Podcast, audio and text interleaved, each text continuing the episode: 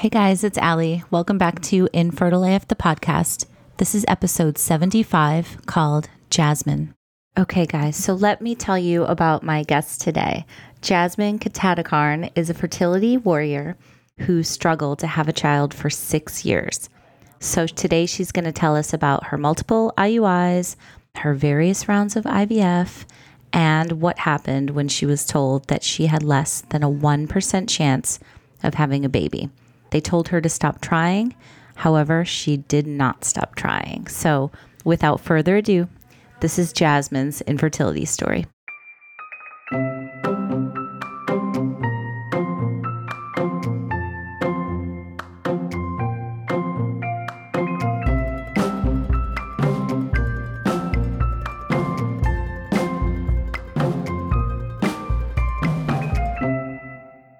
Thank you, Jasmine, for being here. I always like to start at the beginning and just ask growing up, did you always want to be a mom? That's an interesting question. I mean, it's more it's more that I didn't think I had a choice to be honest with you. It it was the same way where you're kind of taught that you're supposed to go to college. It was just assumed to me that I would be a mom. But I think going through my struggles actually really made me realize how much I did want to be a mom instead of just going through the steps of what society feels like you should be doing. Mm-hmm. So yes, to answer your question, yes and no, I guess. To answer your question is I I did think I I would be a mom, but not for the right reasons probably. I just thought that was what I should be doing and my struggles actually made me stop and really think about think about it. And I think because of that I appreciate motherhood so much more. Yeah. So tell me about when you met your partner and were you guys kind of on the same page about wanting to have kids? Yeah, so we met in college. So we were pretty young. We did not talk about having kids right away. I was 19, he was only 18. So that being said, uh, kids were definitely not on our minds when we met, but he he was definitely the type of guy that you know when you meet someone and you can just tell they're meant to do they're meant to be someone or they're meant to be in a certain field or do a certain thing.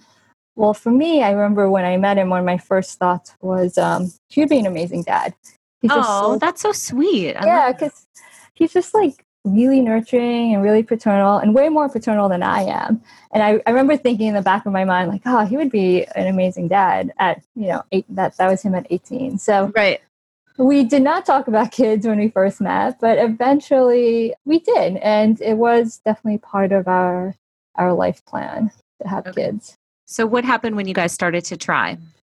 So, we got married around. I, I still think of how naive I was when you know I thought I had it all perfectly planned out. We got married around 28, and I was like, okay, I'm going to start trying at 30. So, we had another two years to just have fun, travel and my plan was 30, we're going to start trying. By age 35, we'll have three kids. It'll be great. And then, you know, move on to the next step of life. So when we started trying at 30, I was, to be honest, a little worried, but because I had been on the pill for a very long time. Mm-hmm. And but I wasn't too concerned just because I felt like I was still pretty young. I still remember the first month kind of being surprised. I'm like, wow, I'm not pregnant. I thought I'd get pregnant, you know, just like in the movies. Right. And right, it's just like, oh, it must be so easy. And the first month went by, then, you know, a couple more months went by. Eventually it was like six months. I started getting worried. And a little under a year, I went to see my doctor about it. And she she said, okay, well, it's been about a year, so you should go to a specialist and get, you know, all those tests that we are now so familiar with. Mm-hmm. And we went to a specialist after a year of trying, and everything came out clear. There was no signs, no obvious signs. But the doctor on both sides, and the doctor said, Well, there's probably something going on, but we just don't know. Mm-hmm. So we'll call we'll diagnose it with unexplained infertility. Ugh, right. The worst term ever. Exactly. So can you tell me about the year that you guys had been trying though? You just you weren't getting pregnant. You hadn't been pregnant at all? No. and okay. I just never got pregnant. Yeah. Um, and and you'll hear from my story. I never, for me, it was getting pregnant was the hard part. Yeah. Um, okay. So after after we had all the tests, the doctor recommended IUIs, kind of as a start, and we went ahead and did that. And we did about three three or four IUIs mm-hmm. at this one clinic with no results. Mm-hmm. And you know, at the time, I remember thinking, okay, I looked at the, you know, the probability of success, and I was still, I was still hopeful because I, I feel like this whole journey, right? It's so many ups and downs. You're just going through this roller coaster of emotions, like getting filling yourself with so much hope every cycle, and then it not working, and then going down again. But then you have to pump yourself back up. Totally. Yeah, and I just was on that roller coaster, and it's a bit of a blur now, but another year went by, another maybe even a year and a half went by, and finally the doctor recommended IVF because he said, I still, and all this time it was still unexplained infertility. Nothing else, you know, came out. And it was just really frustrating to have that diagnosis because, you know, when you're presented with a challenge, a problem, you want to figure out how to solve it. Right. But when it's unexplained, it's kind of, I mean, I was trying everything too, not while doing all these cycles. You know, I unfortunately went to Google and was Googling like all these things, like what can I do? You know, all those things that we do. Yeah. So, um, what? Tell me about some of the things that you tried, and also as a follow up, did you ever think about going to a different doctor, switching clinics, getting a second opinion, anything like that? Yes. So I'll get into that, but yes to all of that. I'll just say, and for the, the things that I've done, I, I, I went to early on, I would just dabble in things. That's the one thing I would say that I probably, I, don't want to call it a mistake, but I was just like, oh, maybe I'll see an acupuncturist. And then I went to like two sessions of an acupuncturist, but I didn't commit to it. And I did that twice actually within like a three year cycle. I, I tried these crazy um, like Chinese, I don't want to call them crazy, but they they're Chinese herbs that mm-hmm. my mom had given me, and mm-hmm. I still don't want to know what they were because some of them were not, or they were like, I don't even want to say what they were, but so, the, the woman it's questionable. yeah, exactly. The I took some of those too. I went down to Chinatown, I remember, and got yeah. this bag of stuff, and it was just like kind of tasted like mud and it was mm-hmm. but i would like choke it down every day because i'm like this might be the one factor that i'm missing. You know you, there's so many exactly. so many things that play into this that you'll get to the you get to the point where you'll try anything. Yeah and i i was definitely there and i did all this stuff. I remember i went to this korean acupuncturist who was really interesting. I'd be curious to go back to him. But he um he had a very it was it's also interesting to see different methods but he had a method where he like would just kind of feel with his hands like hover around you. And then I still remember this. He, he said, You're cold inside. And I was like, Wow, he just told yeah. me I was cold inside. Rude. I was like, That's a little hurtful. But then he like concocted me this Korean like tea thing that I was supposed to that I drank for a month that I have no idea what's in it till this day. Mm-hmm. But yeah, I mean, there's things like that that, you know, and also when you do, when you're actively doing things like that along with your cycles, I'd say it's, it's a way to feel like you're in control, like you're, you're trying, you're, you're actively trying to, you know, get pregnant. Absolutely. So how old were you at this time, Jasmine? At this time, I was probably around 33. Okay.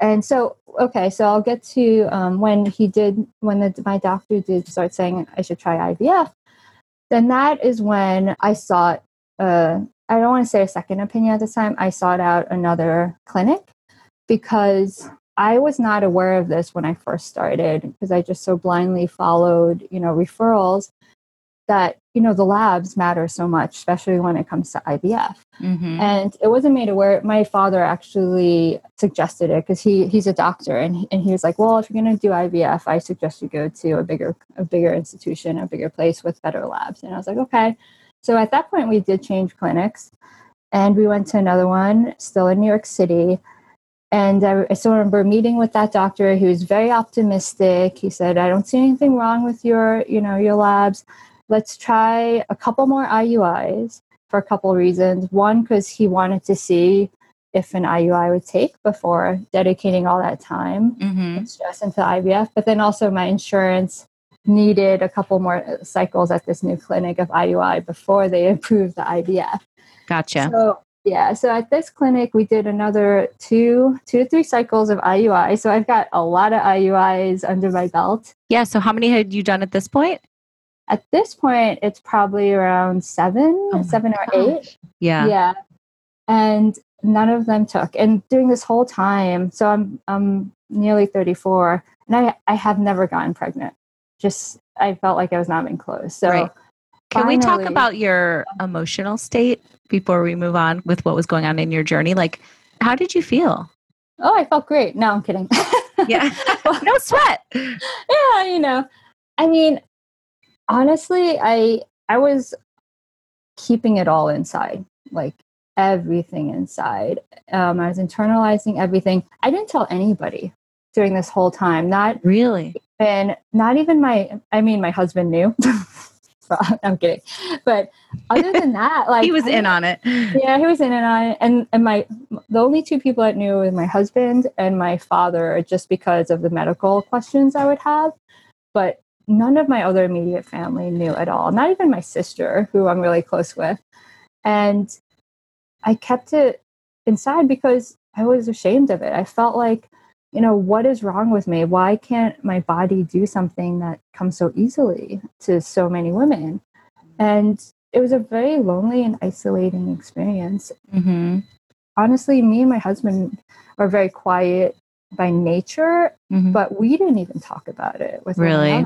Yeah, which you know I don't recommend. I mean, we were going through it obviously, but we would kind of we would just silently be going through it together, and we were there to support each other, but not by words. And what I also did during this time was I tried to nurture myself in other ways. Kind of, we traveled so much because that was an outlet, kind of keep Mhm. me sane Mm-hmm. it was something to look forward to, something that I enjoyed. So during this time, we traveled. Like all my friends saw, honestly, of us is we traveled everywhere, like multiple times a year. The questions that I get from my friends were like, "How can you travel so much?" And "Oh my God, your life is so wonderful," which was so ironic because you know what we were suffering in the back, but Mm-hmm. Background, but all they saw was us traveling the world and my God, you guys must have the best life and all the all these things. And I felt like I felt like I was living a lie. Kind of. I mean, obviously I was enjoying the travel, but Right. you know, I was I had this facade of this perfect life, but no one realized that, you know, we we have been trying and not working. And of course during this time you get those comments from people as well Right. um, you know, where's the baby? Oh, you guys are too busy traveling and having fun. That's why you're not having kids. Like, yes. we got that a lot, and it was it was hard. Um, Yeah. It's like Instagram versus reality for real. Like you must have looked from the outside like you're living this perfect life, but you're shattered inside. yeah. So did you ever were you ever tempted to, you know, come out and talk about it with friends or like seek therapy or anything like that or was your coping mechanism just kind of internalizing? At that time, it was completely internalized. It wasn't until later in my journey that I did find a great acupuncturist that I stayed with, and she, she that was the first time where I act- actively spoke about out to someone else. And I kind of joked that she was, you know, seventy percent therapist and.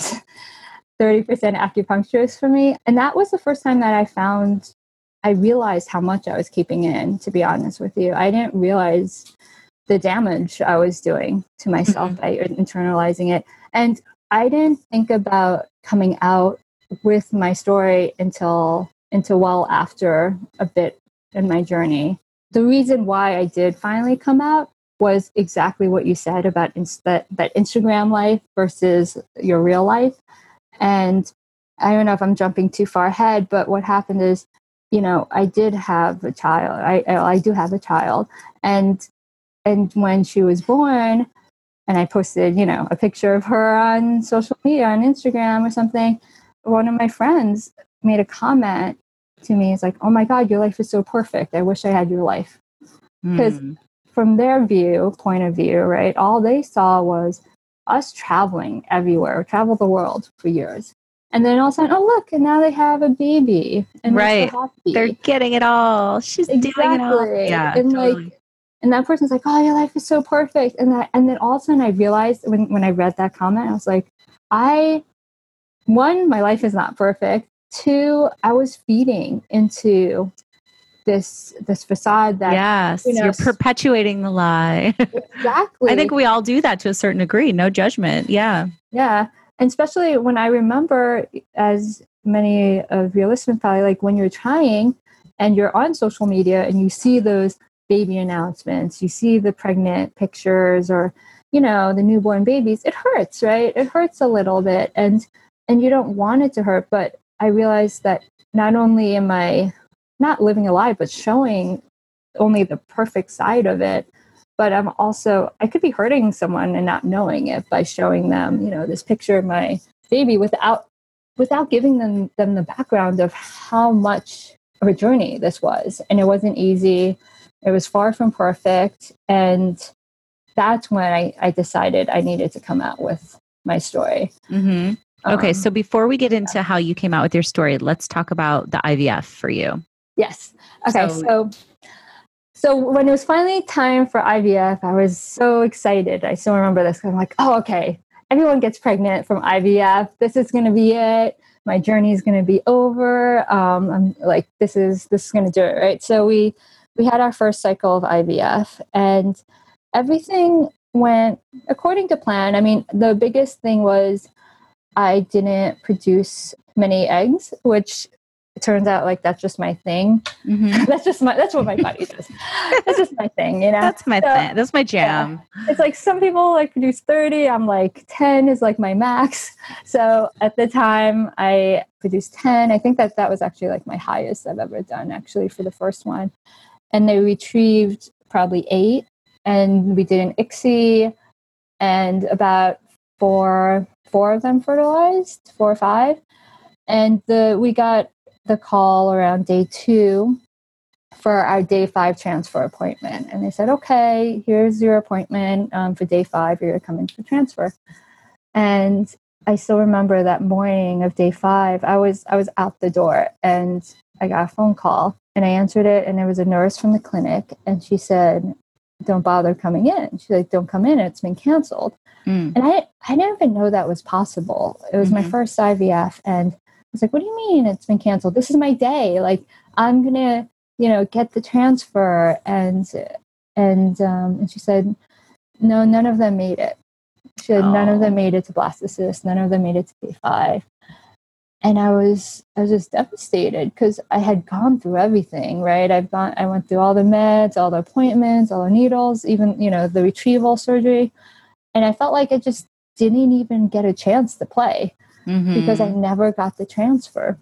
And by this, it's nearly five years of trying at this point. Whoa.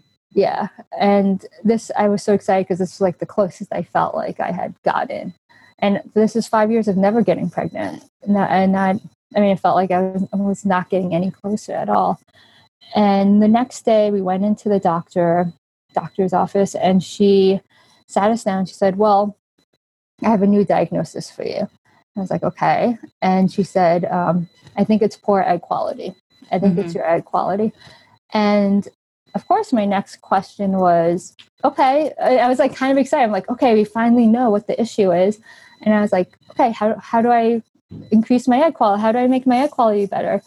And her response was, well, you can't. You can't do anything about egg quality. And of course, that's that's not the answer you want to hear. Right. And I remember I pushed her a little bit and I was like, Are you sure? Like, how is that possible? There's nothing I could do. And then she like kind of said, Well, some people say acupuncture could work, you know, to help improve egg quality. And I was like, sure. I'm like, okay, I'm doing it. And, you know, she told me to like go hop up and down. I would have done it, you know, if that would have totally. Helped. That's so um, funny because that's that was my diagnosis too, was poor egg quality. But my doctor at the time said, you know, we can we just have to find the good ones. Like it's they're not all poor quality. There's some in there that still can work. We just have to find them. Oh, I want your doctor well, I'll get I'll I'll get to what my doctor. Okay, go on.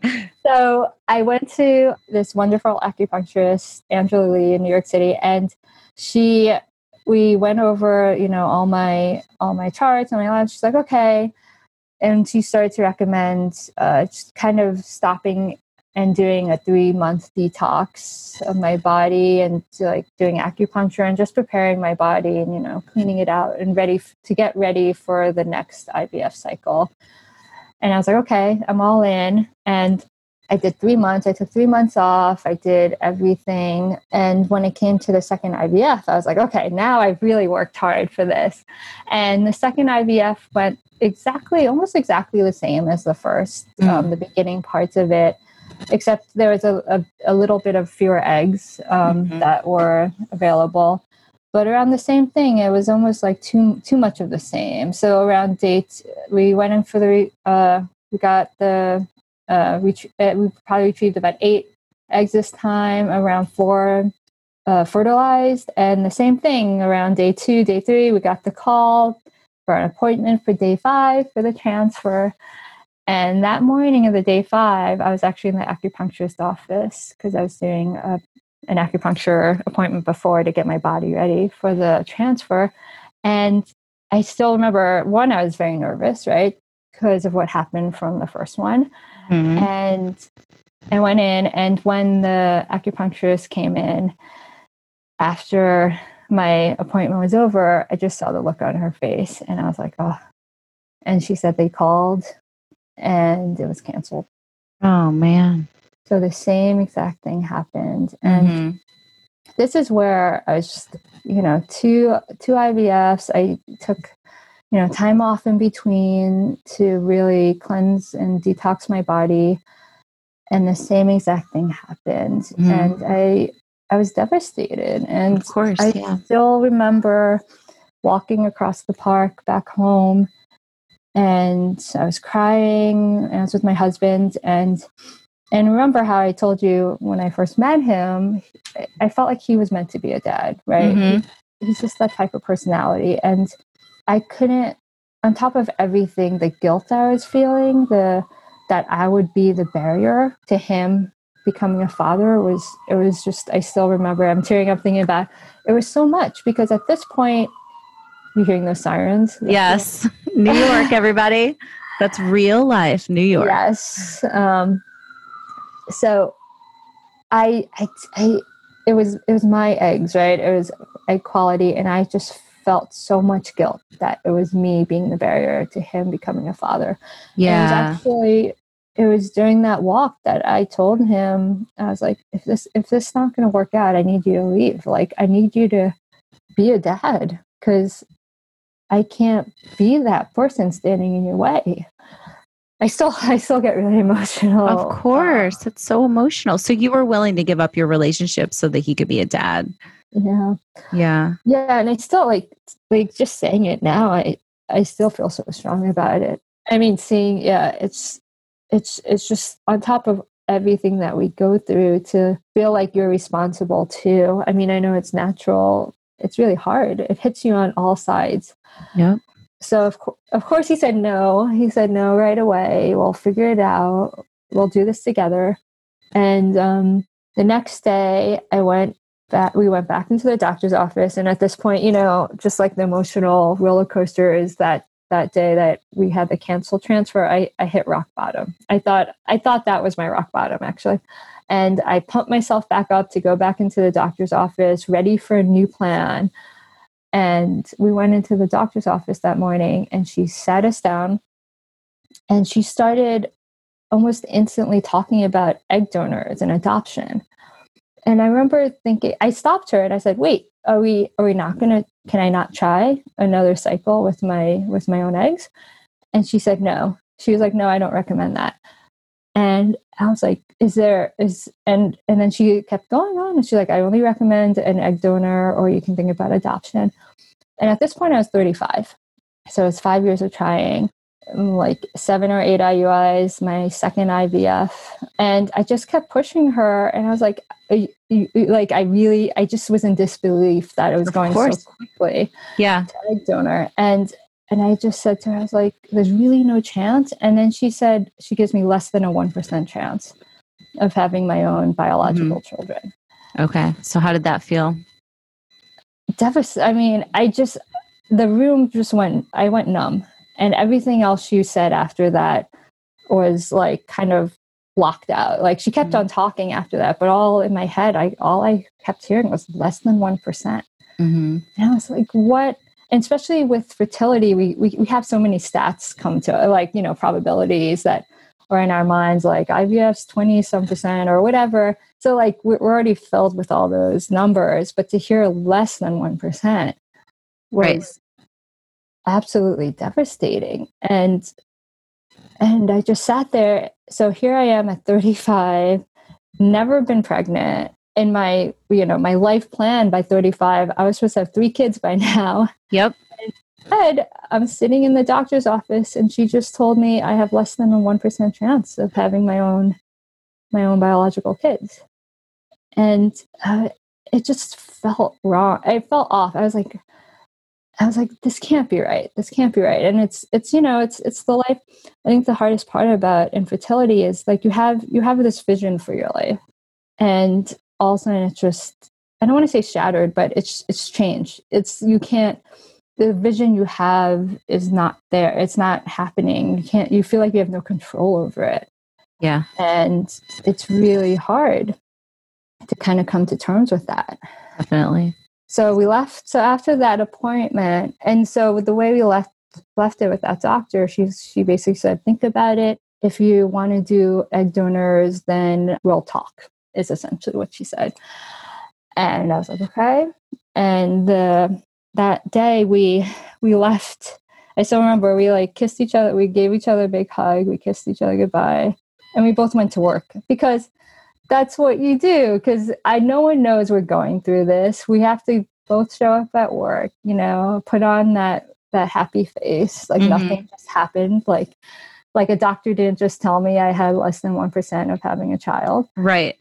Yeah. So that day I went into work and by profession I'm an artist. I'm a lighting artist on computer animated yes films. And I just you know, to distract myself, I started going and, you know, focusing on my work. And a problem came up at work as it usually does. And I started to troubleshoot it. I started to problem solve it the way that I do at work. And all of a sudden it occurred to me as I was doing this, I was like, the way I I approach a problem or a challenge at work was very different than what I had been doing in my personal life, in my fertility journey, hmm. specifically. Interesting. Yeah, and I told that's when I had like this aha moment where I was like, let's step back here because honestly with my fertility journey, I was just kind of following people blindly. Mm-hmm. I wasn't really I wasn't getting second opinions. I just went to one doctor, that doctor said something, I'd follow it, you know, and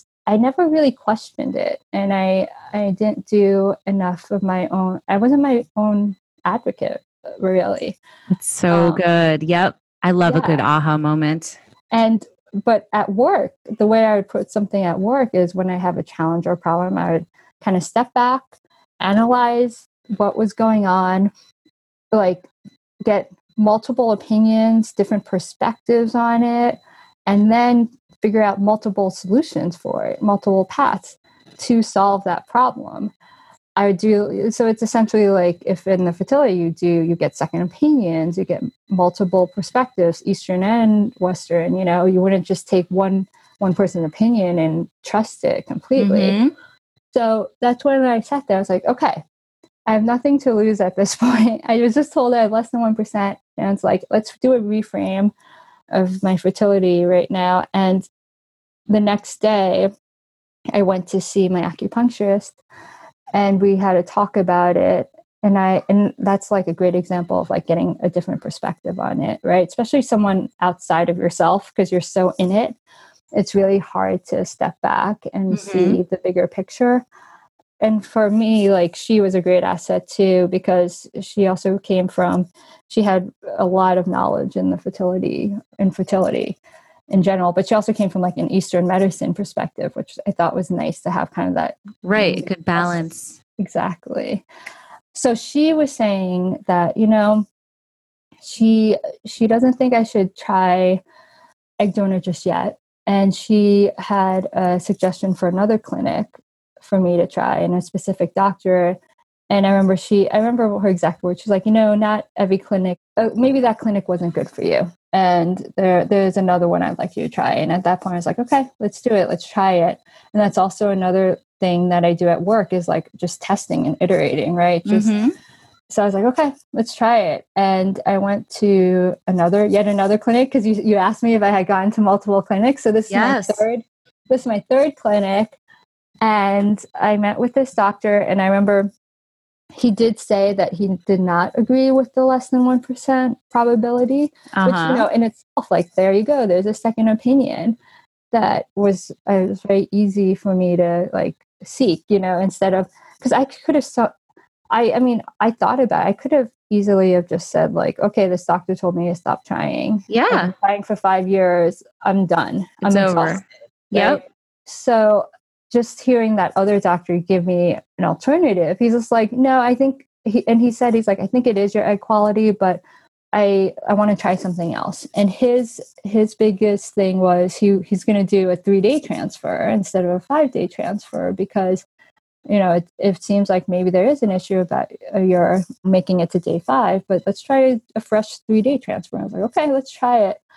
And so this is my third IVF, and I was incredibly nervous, of course, and anxious and worried that the same exact thing was going to happen. And we went through it pretty much all the beginning parts are the same, except every time we would have a retrieval, it would be like a little bit less, which was a little concerning. Mhm. Um, and we made it to, uh, we actually got the three day transfer, which was amazing that I Mhm. got a transfer. I had two transferred and I got pregnant. Woohoo! Yeah. So, and what's crazy is it was only about three months after that moment I was sitting in the doctor's office where she told me I had less than one Right. And I still remember that call when when the doctor told me I was pregnant. And first, I didn't believe him. I was like, "This is, you know, nearly six years at this point. To hear someone actually say that you're pregnant is like, Right, because you had surreal. never ever been pregnant. This is your first time ever. Yeah, it was my first time ever being pregnant. Wow. after nearly six years and i i just couldn't believe it that i it was happening and so i So you said you transferred two embryos. yes i transferred two So did Yeah. you know? Was it twins or did one only one take or what? yeah only one took so Okay. now i have a daughter a healthy daughter who is now four years old from that uh, my third ivf Mm-hmm. And it was after and i was forever grateful. Like i still remember i love being pregnant. Like my pregnancy and i still remember when i was going through like the normal pregnancy appointments. And you know they'd say okay in two weeks you come to this you do this. And i just turned to my husband i was like this is so easy is this what like everyone else gets to go through like they just- they get pregnant naturally and then and then they just go through like these very simple appointments and the worst one is like a sugar test or something Right. The glucose test when you have to drink Yeah. that muck. Yeah. exactly and i was like this is like heaven so yeah so we had a healthy baby girl and it wasn't until that comment after she was born that i decided you know Mhm. i need to tell my story Yeah. and i still can't believe i did this actually I, it's like one of those things when you do and you take up so much like courage to do it and I, and people ask me now it's like how how did you why, like how could you not how could you do that but like how did you build the cor- courage to do that and i was like i don't know i don't know if i could do it right now if i just like was in that same place but i went Mhm. on facebook live and this is like before i was doing any social media stuff so it was very bizarre to me to be on facebook live and i told my story and the crazy thing is it was the first time i ever said it out loud Wow. How did that feel? That must have felt so liberating. It did. I didn't realize how therapeutic it would be, to be honest with you. And I didn't realize how much I was keeping inside Mm-hmm. until that moment and how much trauma was in me. I, I think when, especially when we go through fertility struggles, we just assume, oh, if I have a baby, all this, all this anxiety, all this trauma, everything's going to go away and everything's going to be like super happy and joyous, you know? But it's it's so far from the truth. We're actually like holding in a lot of trauma most of the times that Yeah. We think will go away once we have the the child or Yeah. something resolves, but it actually doesn't. And yeah. Well, there's the saying like having a baby doesn't get rid of infertility. It's always with you and it I think it profoundly changes you as a human being when you go through it. I'll never be the same. And I'm glad I'm glad for that. I feel like I'm a better person having gone through it. I agree. Yeah, I, I agree. I've said that too, that, you know, this struggle, I am very grateful for it. If honestly, if kids had come easily to me and I had gotten, you know, if I had had my three kids by 35, I, I would be a lesser, I don't want to say a lesser person, but I would just be bl- blindly following this path that I thought I should go on. And I would never would have stopped to really realize what's important. I, pro- I honestly would not have been a, as good of a mother. I probably would have just kind of taken them for granted, to be honest with you. So I agree that this journey has changed me to the core, and it's, Mhm. it's changed almost everyone that's gone through it in a better way. I Mhm. I feel stronger. I have this great need to help people. Mhm. Not that I I don't want to say not that I did before, but honestly, no, because I I, I want to help people, but not in the, not in the same way that I feel right now. I'm so passionate about it. I always come back to fertility, especially because Yes. got this like special place in my heart. What happened next was around this time, my daughter was like a year and a half, and I was around 37 by then. And I always wanted more than one child, but I kind of didn't dare think about having trying for a second because I felt so lucky that I was able to have one. I was like, I, I don't want to push it, you know. I I was so grateful. And after I came out with my fertility story, I was talking to my husband and I was like, you know what, should we try? Should you know, I think also coming out with my my story released so much in me that I was like open to trying again because I released a lot of that trauma that I was holding in. Mhm. And we are like, yeah, if we're going to try, it's got to be now, right? Because Clock's age, ticking. exactly, age and fertility are not friends. nope.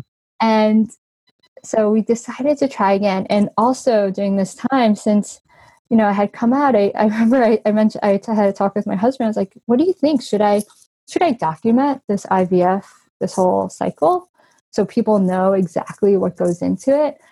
And I still remember his face was like, "But but what happens if it if it doesn't work? Then you have to be like live. You have to be so open and devastated. And because he's seen you know how you know firsthand how hard it is on me and for him when it doesn't work. And i was like yeah but at this i think it's i think that's what people need to see right? You need to see everything that goes into it.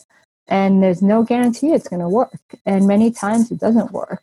And i think that's that's to you know really help people. So for the third eye we went to the same clinic the same doctor oh no i'm sorry we did not go to the same doctor but we went to the same clinic Mhm. and um, we did the same exact protocol Mhm. because it worked the first time so i remember the doctor was like we're not going to change it if it works the first time Mhm.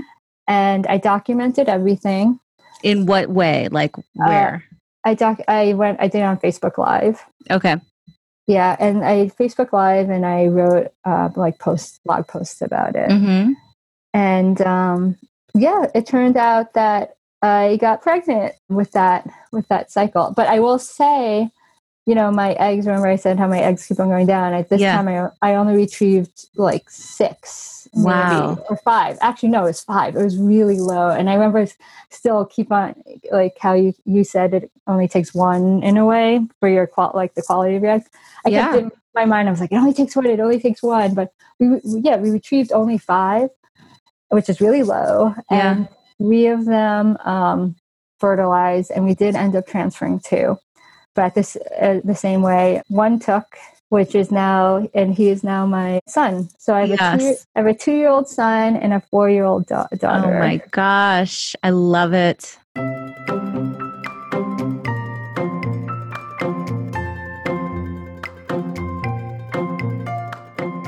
Hello again. Thank you guys so much for listening to my conversation with Jasmine. And Jasmine, thank you so much for being on my show and sharing all of that. You guys should check out her artwork. It's super cool. I'm going to post some of it too. I also wanted to remind you guys to check out Fertility Rally. If you're looking for a community, some great events, we have a weekly support group every Wednesday night. We've got so many unique and amazing members that are going through so many different journeys. Everybody is available to help you out, share with you, tell you their stories, answer your questions. Blair and I created this space to let you guys know that you are not alone. So definitely check out fertilityrally.com and I will talk to you guys next time. Thanks.